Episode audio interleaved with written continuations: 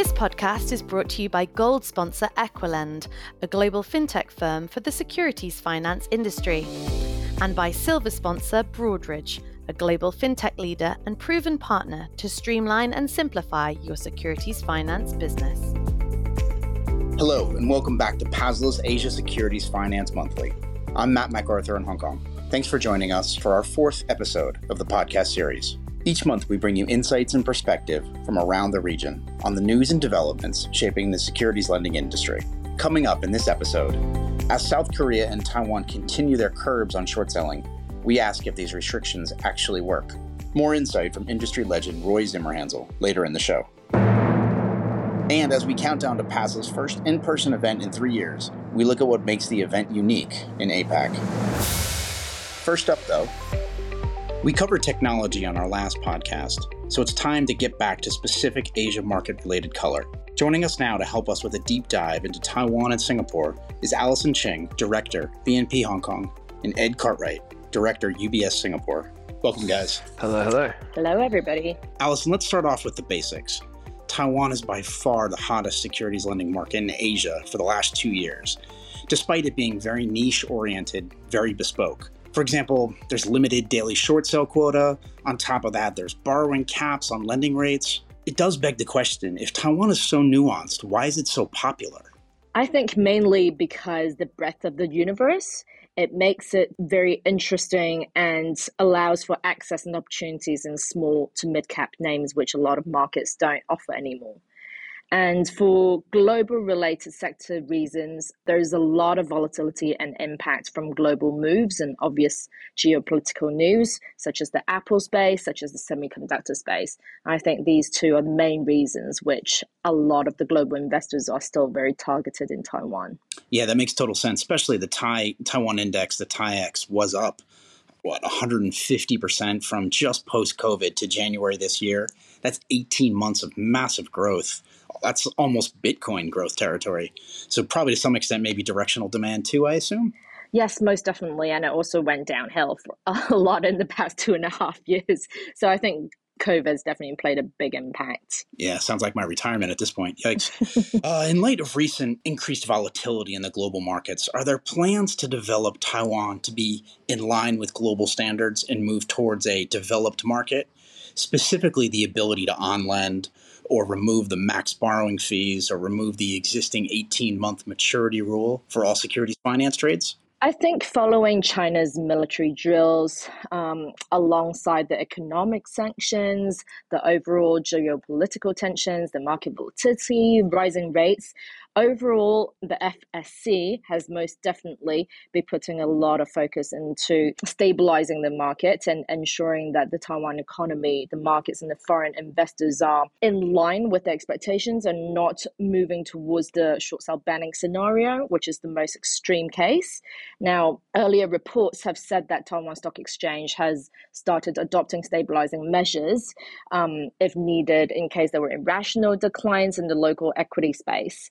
Now, there has been a lot of movement in the recent weeks, if not months. And with this in mind, the chances of Taiwan SBL being more in line with global structures are somewhat unrealistic, at least in the forthcoming future.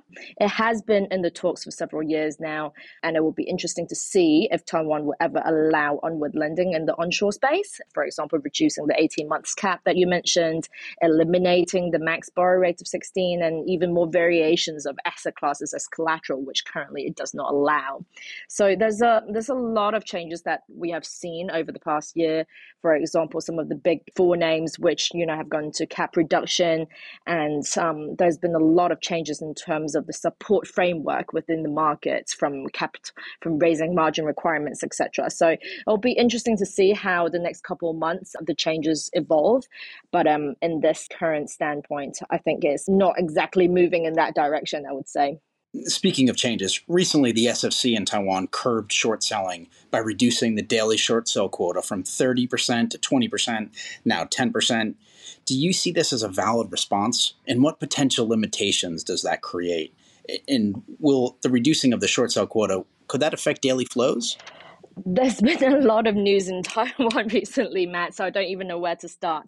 So, with Taiwan dollars being at the weakest level since 2017, the SFFSC has been wanting um, to maintain investor confidence with orderly market liquidity, and the NSF has actively been buying these large caps to support the index.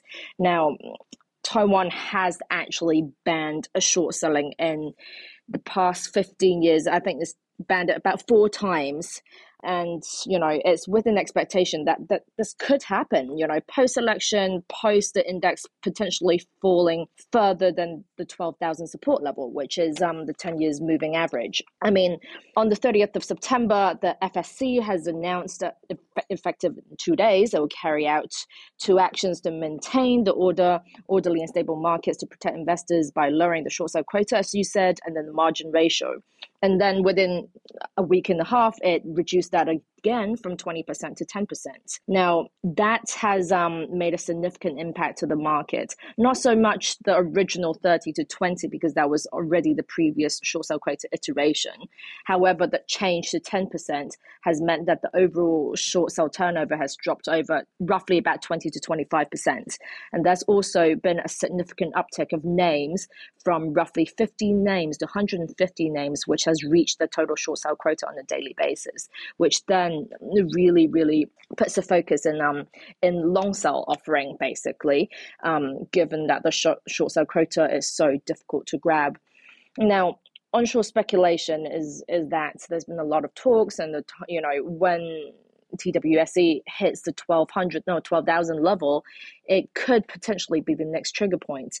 And some of the anticipated measures are, um, you know, potential implementation of uptick rule across all the names, where, you know, all the names cannot be short sold prior to yesterday's close and you know which is more likely than a full short sell ban ahead of these elections coming up and if Taiwan is so popular, I would assume that supply or inventory would naturally increase, right? Meaning the onshore lenders in Taiwan dip into their retail sector to lend. What could our industry do to improve foreign or offshore supply, whether it be pension funds or sovereign wealth funds? That's a great question. So, additional offshore supply would definitely have a dynamic effect on the market, and adding more illiquidity might reduce the overall borrowing fees. But then again, it would most certainly add to the demand for Taiwan as well. So, so Matt, you know, you being on the lending side, why why don't you tell us a little bit why lenders are so reluctant to add new supply in Taiwan? Ah, uh, touche. You did get me on that. Uh, that is an excellent point, Allison. I would assume that for agent lenders, from their perspective, working their respective beneficial owners to unlock additional supply, especially in Taiwan, is the number one Asia priority in 2022. And hopefully, questions and answers like this help provide a stepping stone to help people feel more comfortable with lending in Taiwan.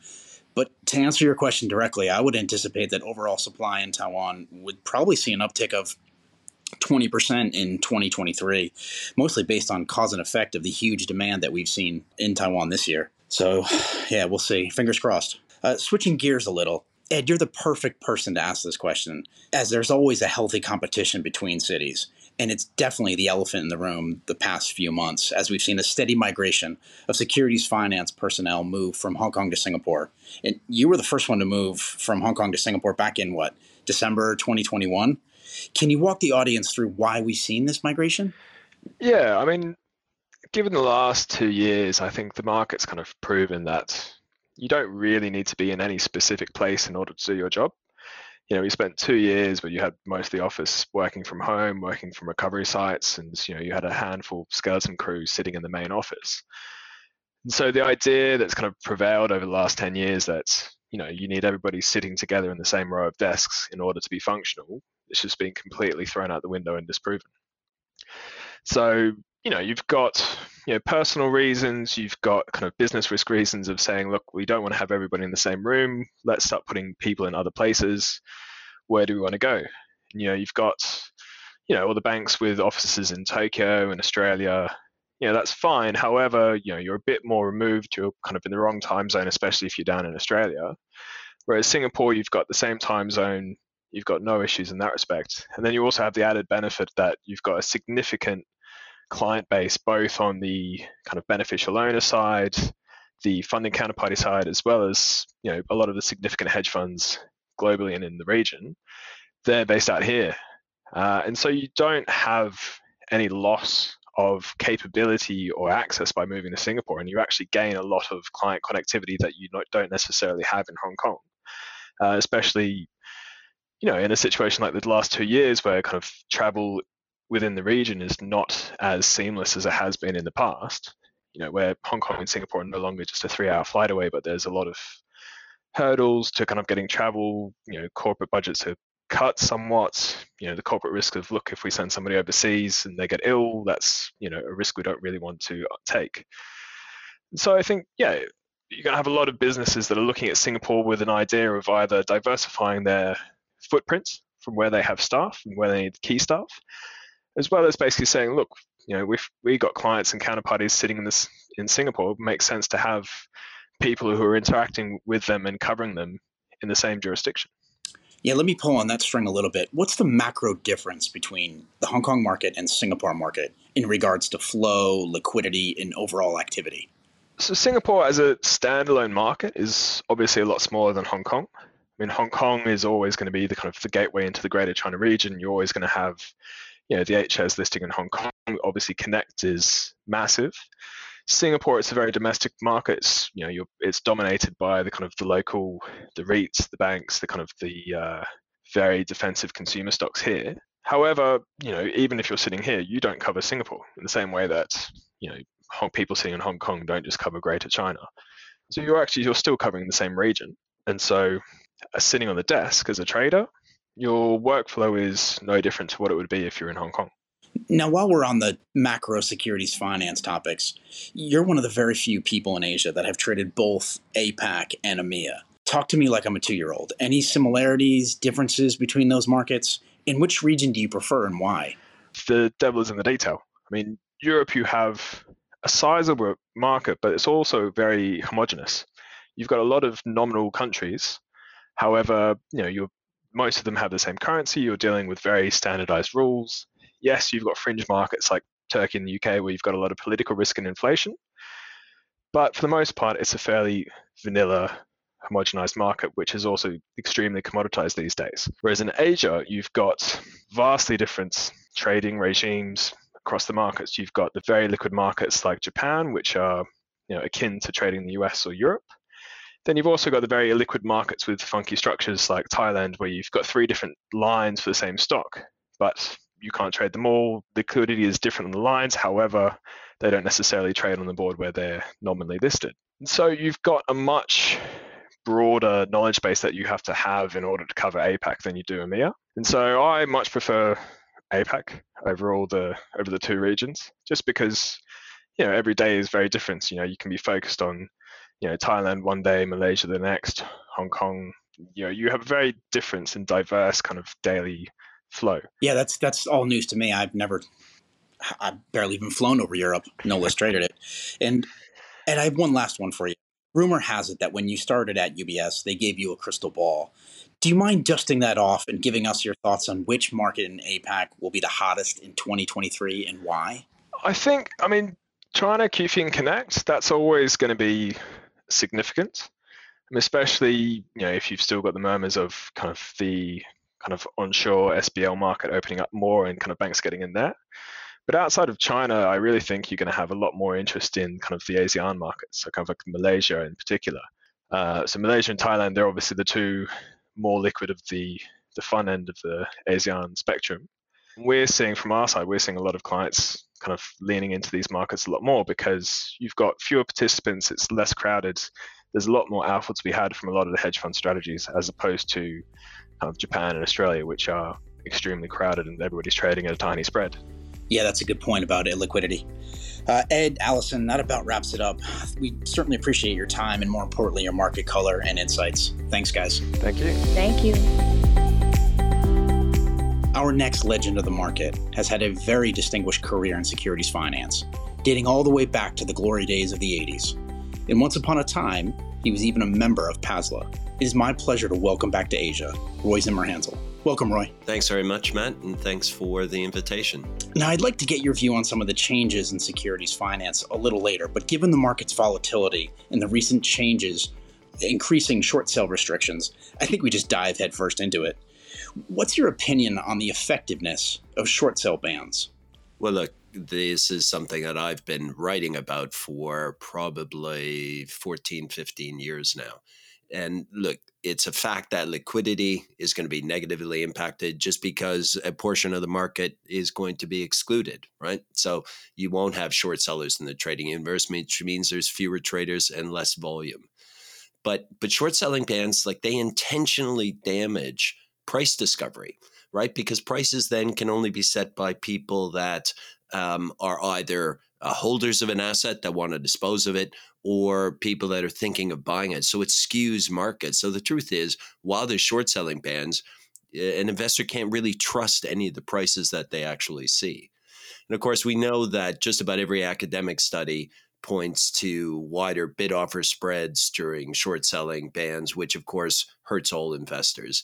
And one of the other things that people don't think about is that when there's a short selling ban in a market, a trader that's trading long and short in that market, as soon as they can't trade short, what they end up doing is trimming their positions not just on the short side, but also on the long side. So it also has an uh, has an impact on stocks that they would be buying, which they're having to dispose of, which then really feeds downward pressure further, right? And every time that I've tracked it, the truth is uh, you get like a two day, a three day bounce, but over time, uh, there is no real discernible difference. You know, and I've done a couple of views, particularly on the European markets, where I've compared short selling banned markets with their next door neighbors that haven't, and you can't really tell the difference between the two. And just a final point on that, you know, both Christopher Cox, who was head of the SEC, famously said when he left the SEC that the biggest mistake of his career was implementing the short selling ban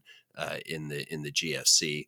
And I know privately a conversation with a former Malaysian regulator said putting in the short selling ban of 1998 was the biggest mistake the exchange made, and it took over 10 years to get confidence back from international investors that regulators wouldn't interfere in the markets. Yeah, that's great color, Roy. Uh, so, uh, in short, are short selling restrictions done mostly for optics? Meaning, I have no doubt that the regulators have the best interest at heart, but usually the restrictions are put in place once the market's already down 20%.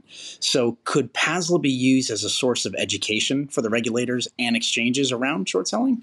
Yeah, look, I think that's a great point. You know, the reality is that by the time you have the frenzy that's needed to put in a short selling ban, the markets have already fallen. And what that actually means is that the likelihood of of new shorts coming on is is much less. You know, this is this is classic uh, shutting the doors after the uh, the the horses have bolted. Um, so yeah, I'd agree with that, and I think, but I think that's that's the critical rule for PASLA is to try to put context on this and perspective and, and really try to bring a, a, semblance of reality back to the thinking of regulators who, who of course are you know although they're not politicians they're influenced by politicians and and everyone feels pressure so so you need to do what you can to support uh, the, their improved and enhanced knowledge of uh, conditions We've seen offshoots of securities finance become very popular in the past 10 years. Some might even call them polarizing. First, there was dynamic pricing, then there was a huge rush for diverse slash cheaper collateral. Recently, some of the banks have internal risk weighted average issues. What's the next new thing? Maybe hybrid indemnifications, maybe peer to peer lending? Uh, you know, I've done quite a lot recently on indemnifications.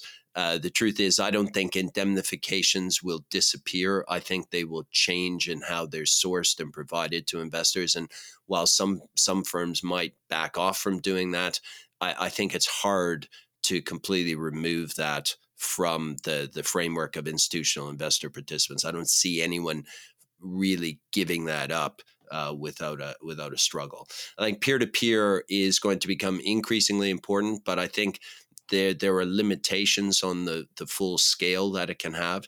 You know, uh, I might come back to this later, but I, am involved with a, quite a lot of um, illiquid financing as well, and I think peer to peer uh, transactions have a really important role to play there. So I think there's niches of that of peer to peer where they will become really important and possibly even dominant uh, participants there. But if I, I, if I take a step back and I look back at the wider scale, I'd say that you know it is all about digital assets, really, in all their forms. Really, whether that's uh, tokenization, which is probably going to have the first really meaningful impact in the business, but all the way through to crypto assets. You know, the the issues and the challenges that I see in the in the crypto world uh, remind me so much of the landscape of securities uh, lending in the '90s right? You know, look, the banks all have trading desks now because they can see the profit potential for it, but it hasn't really been institutionalized yet. And so you need to come up with scalability, security, uh, confidence, um, collateralization that people accept, you know, all of the things that we had to go through and convince people of, I see as applying to the digital world. So I think that the barriers between securities finance and digital finance will disappear over time. And in fact, from a custody point of view, I've been saying that custody of digital assets wasn't really likely to be internally driven by the big uh, custodians. That likely there would be uh, either uh, you know uh, departments side by side with them that would create new new um, uh, capabilities, or they would invest in or acquire uh, digital custodians and then integrate it and then replace from within. So I so I think all of those barriers disappear over time, and securities finance and digital financing will will end up being the same thing. Now I ask this same question to all my guests, as I think it's it acts as a helpful career insight. And since you've been in securities finance since before computers, your historical take is very interesting. What makes a good securities lending trader? Anytime that I've uh, that I've been a trader, it's uh, it's not turned out all that well. So uh, so fortunately, there's better people. You know, in the old days, if you were a good phone jockey, you could be a great trader, right? If you could get a call and make a call, uh, and know where to source stock quickly and efficiently, then you were getting the job done. And if on top of that, you're also reading the newspapers and following the markets, maybe you could be a little bit ahead of those that didn't. But you know, today I think that what you need to do is to be able to harness technology. You need to automate the trades that you don't need to do yourself, right? You don't need to be doing GC trades. Uh, and you also need to use data that can help you identify um, trades, opportunities, structures that really extract some extra value, say, for either you or your firm or your customers. Really, what you need to be is a problem solver, right? You know, will will automation uh, take away the need for traders? No, what automation will do will take away the need for traders that don't do anything except match supply and demand right you need to be that that problem solver and so again i go back to that concept where i say you need to understand the wider securities finance market you need to understand different transaction structures you need to know where swaps fit in and why someone might do a swap rather than a, a stock loan or vice versa so i think having all of that and also having an understanding of what drives your customers uh, probably positions you to be a, a, a great trader. Yeah, well noted. Now, I want to open Pandora's box for a minute. You've been to countless PASLA conferences, like the scheduled one in Tokyo this upcoming March 2023. Can you give the audience a taste for what to expect? And any funny stories that would be an added bonus. For example, my first PASLA conference, they gave me a name badge with Mark MacArthur instead of Matt. 14 years later, half the industry still calls me Mark. Um, yeah, I'm not. I'm not certain I can bring most of the most of the stories uh, to uh, to air really, because I, I, I still need to make a living in this business. You know, the thing about the PASLA conferences that that I will say is that they have always, in my experience, been much more focused on business. I, I, have to admit, you know, the reality is, you know, relationship reviews and actually digging into how to do the mutual relationships uh, more effectively. I think that's always been a bigger component of PASLA as opposed to the other conferences that I've attended or chaired or participated in. So it's more business focused. It's it's also more focused on the real day-to-day business and less of the infrastructure type issues and often less about regulatory except except where it relates to specific countries in the region. Understand, understand. Now, 500 years ago when Cortez landed in the New World, he immediately burned his boats. I assume that was his quasi way of motivating his troops. Now, you've seen and done it all in the world of securities finance. Any words of advice or motivation for the younger generation? Yeah, look, I spend a lot of time talking to people that are new to the business, whether they're graduates or, or, new to their roles. So, my suggestion really is you know, learn as much as you can. Of course, learn your job, but also try to learn about the roles and the and the functions of the people around you look at associated areas so if you're in securities lending try to get to know someone that's sort of your age and experience level in the repo business and exchange knowledge you know meet people in your firm and your counterparties get to know what they do right so for the first 20 years of my career I moved uh, a number of times, and each time it was to a former customer of mine because I learned about their businesses. I thought I thought it was interesting, and what I wanted to do was was see what it's like doing a different role. So as I learned about their businesses, when it came time for me to make a career change or a company change, I was able to demonstrate the value I would add with them. So I'd be able to go in and make a difference there, but I would also learn what they were doing. Now, the truth is that maybe changing firms isn't really the way to go these days. But as I said earlier, the size and scale of the business means that your opportunities internally at firms are much bigger than they were in the past right so how do you how do you get those opportunities you know i suggest that you volunteer for internal projects when they come up uh, if you get the opportunity to join industry committees like they have at PASLA, getting to know people in your industry, discussing important issues, and having an influence on the future are all going to be things that you will benefit from long after the project or the topic is finished. Yeah, I think that the common connotation of PB is prime broker, but I think you nailed it. It's really people business. So hopefully everybody can take that as a takeaway, but that is just my humble opinion. Thanks for your thoughts, Roy, especially as an independent third party. It always helps to get candid market color, no less from someone that's neutral on market events. Appreciate your time and your insights. Before we go, one final message. As Japan relaxes COVID restrictions, we are delighted to announce that the PASLA RMA conference on Asia securities lending will return in person next year in Tokyo, Japan taking place at the Conrad in Tokyo from the 7th to March 9th, 2023. The conference will provide the highest level of thought leadership, key trends, and topics shaping the securities lending landscape both today and tomorrow. Registration opens soon, and more details will be announced in the next few weeks. Stay tuned for more updates on that right here on Asia Securities Finance Monthly. I'm Matt MacArthur in Hong Kong. We'll see you next time. This podcast was brought to you by gold sponsor EquiLend a global fintech firm for the securities finance industry, and silver sponsor Broadridge, a global fintech leader and proven partner to streamline and simplify your securities finance business.